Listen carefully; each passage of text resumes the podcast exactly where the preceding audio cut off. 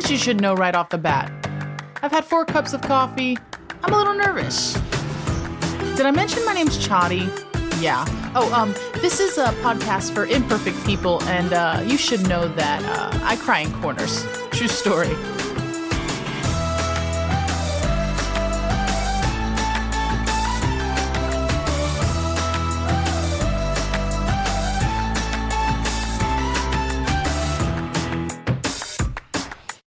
What's up, guys? Chadi here. We are on episode nine of season six. Today we are talking about uh, praying.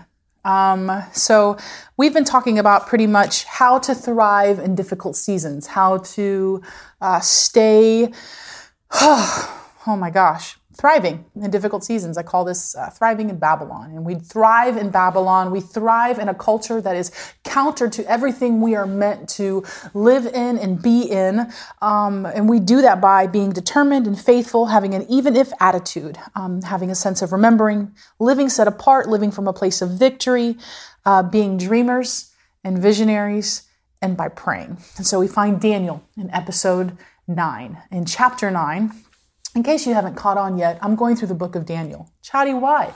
Because Daniel's the perfect example of how to thrive uh, in seasons where things are unfair, they're unjust, but yet miracle signs and wonders happen throughout the book of Daniel. And it, it, even though the circumstance was less than ideal and legit unfair, he thrived. It literally says he thrived.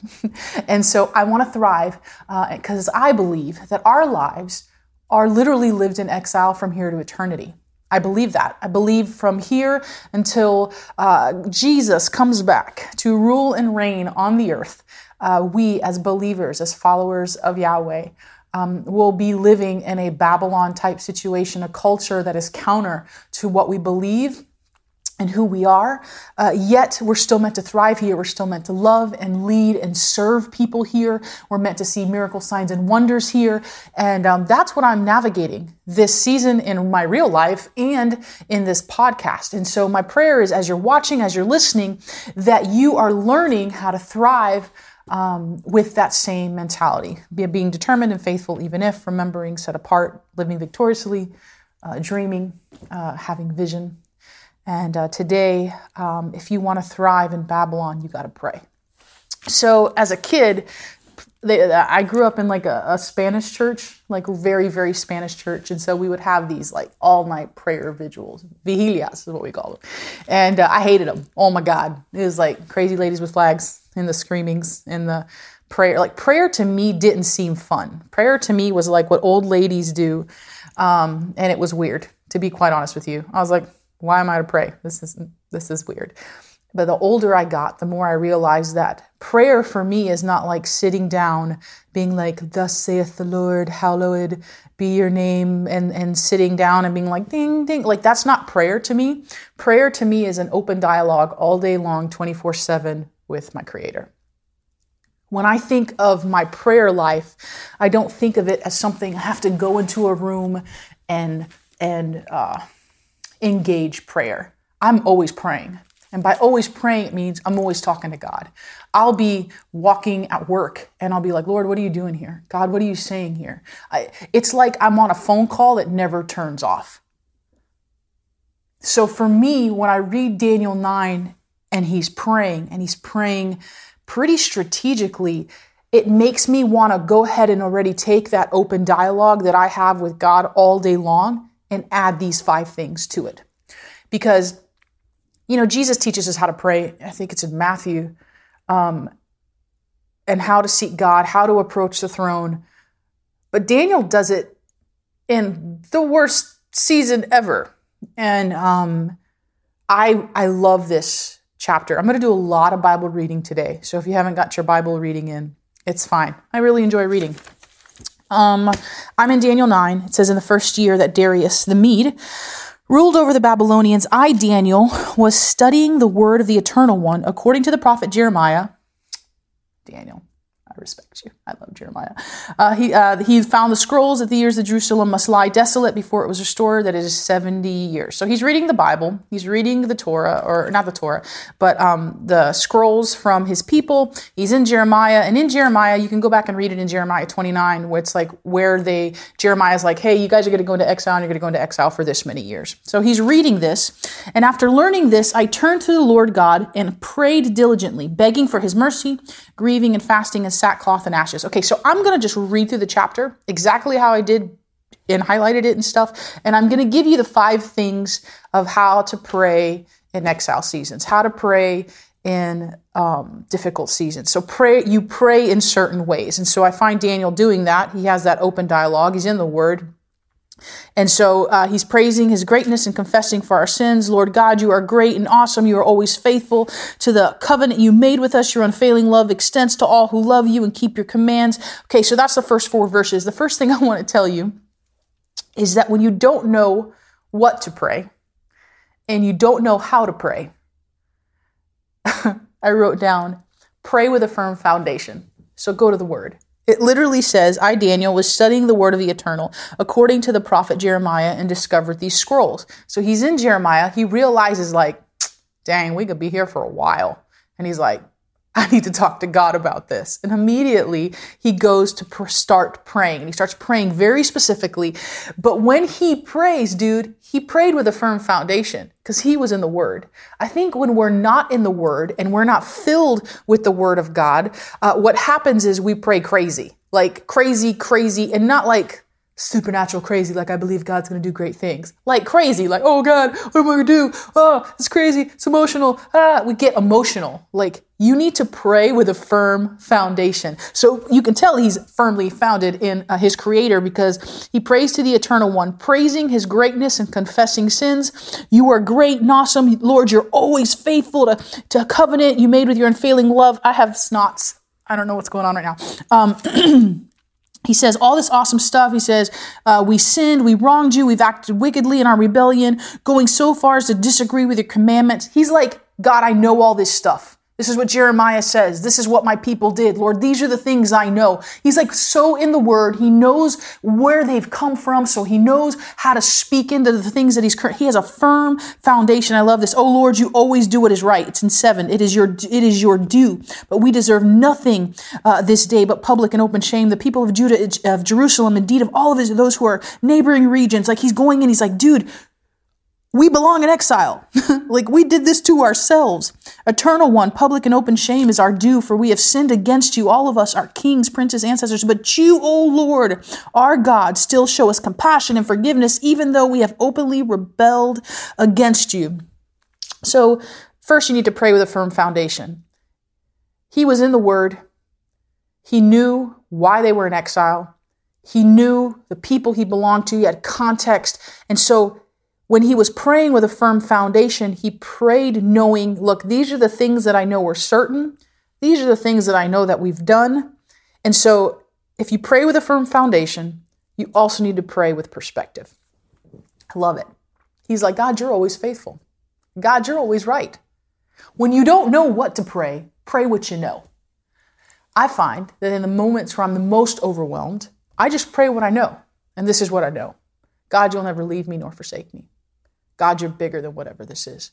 I literally speak those things out. And he does that here. He says, you are always faithful. You always do what is right.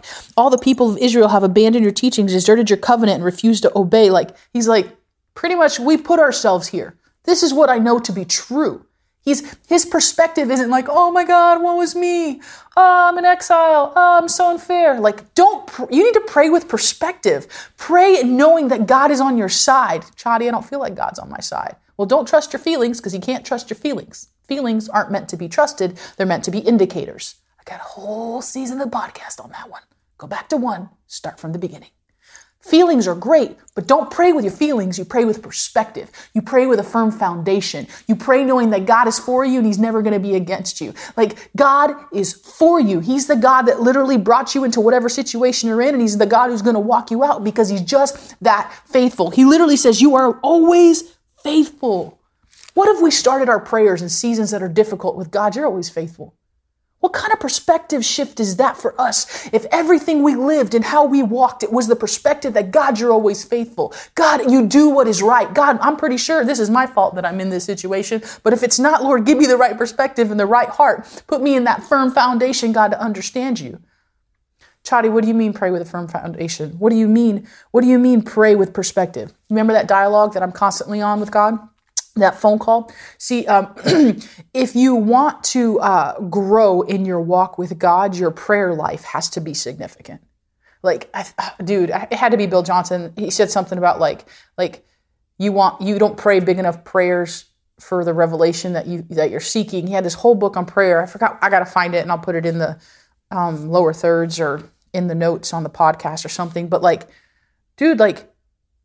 You you want big miracles? You got to pray big prayers, and you got to, and it's got to be something that's consistent in your life all the time. Like, I can't imagine being married to my husband, who I've known since I was fourteen years old, and never talking to him. Like, we don't ever talk. Like, that'd be weird. We live in the same house. Like, how, how am I not going to talk to him? Every I talk to him about everything all the time. Like, he'll there. I'm not going to talk. Never mind. Point is, we're always talking. Like. So I take that because I love my husband and I want to be around him and I want to hear his voice and I want to, it's the same thing with God. I want to hear what he has to say. I need to hear what he has to say. So I'm always talking to him. So when I talk to him, I don't talk at him. I talk with him.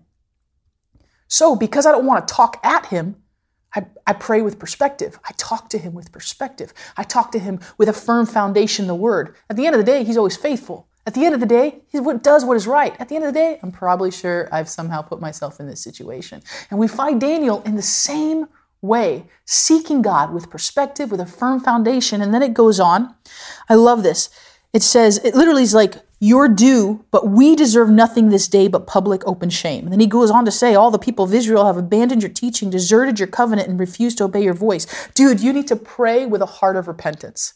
When you talk to God, like, we're imperfect. He is a holy, awesome God sitting on a throne with like angels. And I just like, he's so holy.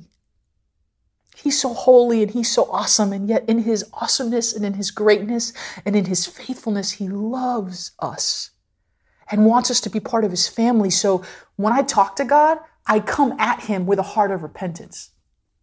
For example, if you ever went before a king, you wouldn't go in your pajamas. You wouldn't go looking like a slob, smelling like rank and just without honor. So in my mind, I don't go to God in that format. I go to God going, God, I usually start my prayers with, God, you're so, you're so holy, God. You're worthy. I mean, think about it. That hallowed be thy name, thy kingdom come, that will be done on earth as it is in heaven. Like, pr- you pray with an understanding of how holy he is. So I try to come to him with a heart of repentance, like Daniel did. Like, God, if there's anything I've done, if there's anything I've done in this season, whether it's good or bad, that hasn't honored you or that doesn't or doesn't bring glory to you, Lord, forgive me, and then reveal it to me and show it to me. Because the last thing I want to do is be a person that's an ask to God. I want to be a give to God. I talk about this within friendships and how um, I always want to be a relationship for people or an encouragement to somebody where every time they come around me, they don't feel like they're like I'm asking them for something. I want to be a give. I want to be an encouragement. Well, you know what? I want to be like that for Jesus.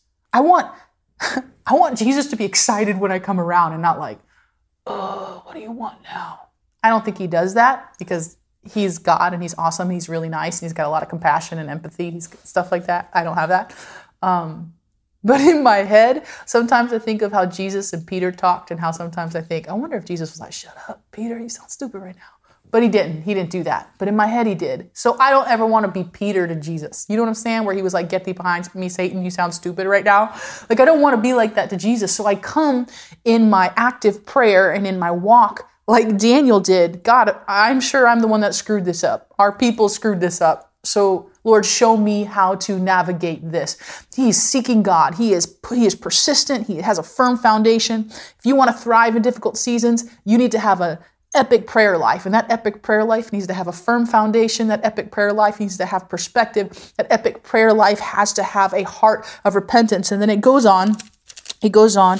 Um, and he starts praying uh, in uh, fourteen, thirteen and fourteen. And he's like, uh, despite our adversity, we've not sought favor for the eternal God by walking away from our sins and pursuing insight and the truth. He's like, God, even though we're here, people haven't really changed.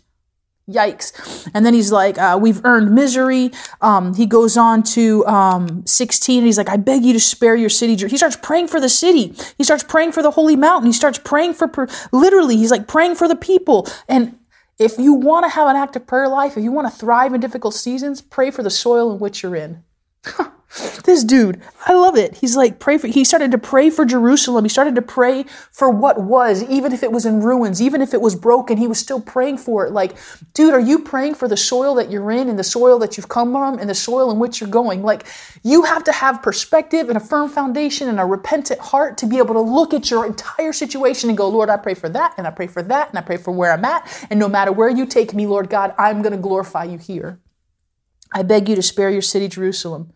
Like, bro, at that point, it'd have been like, yeah, nah, you should just let that joker burn. Like, he's like, no, Lord, bless them. Bless your holy mountain. Turn away your burning anger and fiery wrath from your people according to all your covenant mercies. God, remember, remember that we're in covenant. I love it. He has such a repentant heart. He's like, God, don't forget your covenant. Remember, Daniel knows that they're a treasured possession. God, he knows that they are people set apart. He's, he's trying to remind God right now, Lord, hey, don't forget us. I love it, man. It's just like, he says, lend an ear, O God, and hear, hear this prayer. Open your eyes and see our deserted streets and witnesses the devastation across the city that bears your name. We are crying to you and asking you for mercy. nineteen, Lord, hear our prayer. Pray for, pray for your soil, man. Pray for where you're planted. I think a lot of times people want to pray that God will remove them from the soil that they're planted in instead of praying that God will bless them in the soil that they're planted in. So technically, yes, he's not praying for Babylon. He's praying for Jerusalem.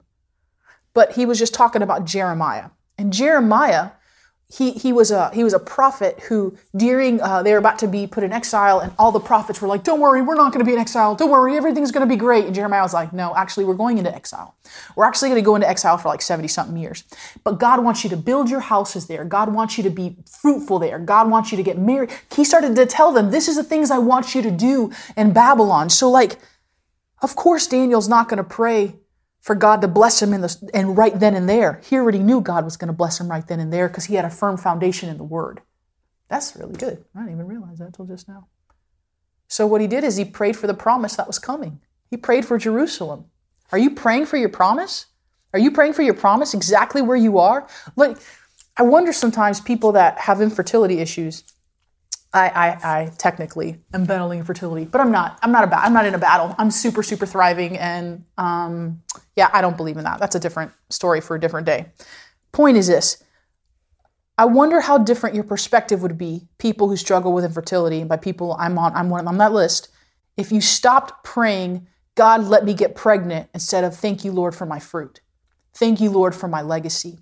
Thank you, Lord, for what for what for what you're going to give me in my life. Lord, thank you for the kids, even if I don't see them on this side of heaven. Thank you for the like. Thank you for my kingdom kids. That's what he's doing. He's thanking God and praying for Jerusalem. He ain't even he hasn't seen Jerusalem. He's been kidnapped. He lives in Babylon. Yet he's praying for Jerusalem. I love this. Pray with a heart of repentance. Pray for the soil, the land, the city, the promise that you have. You need to be praying for your promise. Sometimes people get are like, hey, I want to pray for you and lay hands on you so that you can get pregnant.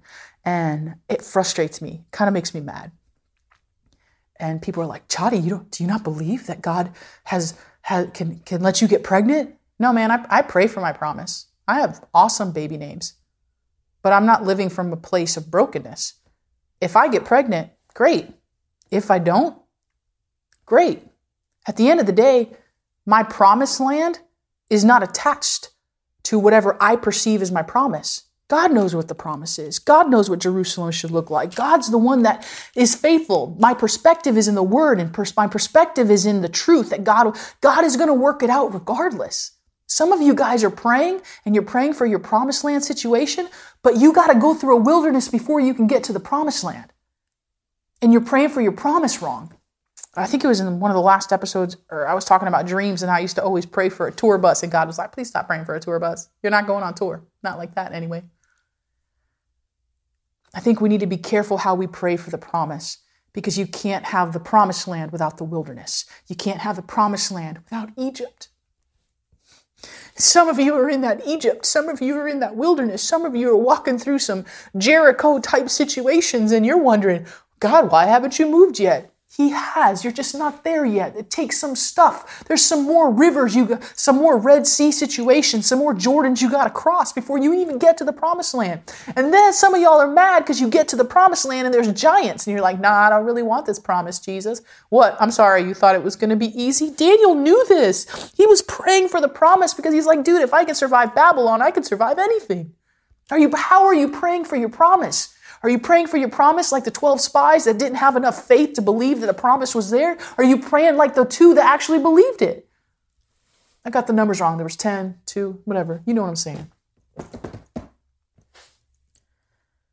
You got to pray, pray for your promise, man. And, and if you want to thrive in difficult seasons, how you pray matters. So let me go back. Some of you are like, I really wish you would be way more organized. No, man, I'm just reading the Bible like I do every day, and I'm telling you how you should know this by now. We're six fifty-something episodes into this joker. This is how I teach, and we're family, and I'm just having a conversation. I want you to thrive in Babylon. You thrive in Babylon by praying. How do you pray in Babylon? You pray with a firm foundation. You pray with perspective. You pray with a heart of repentance. You pray for your promise. You pray with a belief in your promise. No matter, man, you know what? I'm going to get to that promised land, and I don't care what it looks like, because at the end of the day, it's my promise. And he was praying for his promise, man. He was praying for Jerusalem. He was praying for what was to come. I wrote this down, that persistent prayer life draws in the heavenlies. A persistent prayer life draws in the heavenlies. I love this so much. It says in twenty, for much of the day I was pleading and praying, confessing my sin. Dude, look, confessing my sin. He was being repentant. And the sins of my people, huh, of the promise, of the one's behalf of Jerusalem and his holy mountain. About this time um, of the evening, while I was still pleading and praying and almost completely exhausted, that man Gabriel, remember from the last episode? You remember the dude that came to help him understand?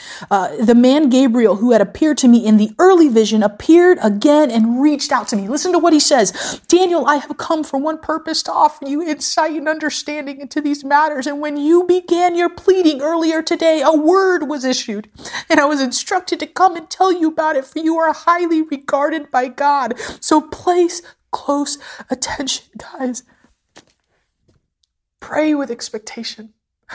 Pray like you know the heavenlies are listening. Pray with an understanding. God, you know what? Show up. I can't tell you how many times in the last month I've been praying and I'm like sitting by myself and I'm like, God, show up. Show up. It won't be weird. Seriously. Just do it. God, I want you to, I want you to show up. You know why? Because I know that I'm a visionary, and visionaries have a supernatural understanding of what God is doing. I know that I'm a dreamer, and you're already telling me, God, that there's stuff for my future that you're going to work out, and I don't need to understand it. I know this because I'm thriving in Babylon, and I thrive in Babylon by doing all these things, allowing my life to be victorious and set apart and determined and having an even if attitude. I thrive in Babylon by understanding, God, that you're the one at work. So I pray. I leave that phone on all the time, seeking God. God, what are you saying? What are you doing? Lord, I want to have a repentant heart. I want, Lord, thank you for my promise. Thank you, God, for my promises. Thank you, God, that you're going to restore things. And I'm expectant. I'm expectant. Show up, God. Show up. Some of you are praying with no expectancy. And God wants to show up. He wants to show up. But you're not expecting him to. If you want to thrive in Babylon, you got to pray. You pray with a firm foundation. You pray with perspective. You pray with a heart of repentance.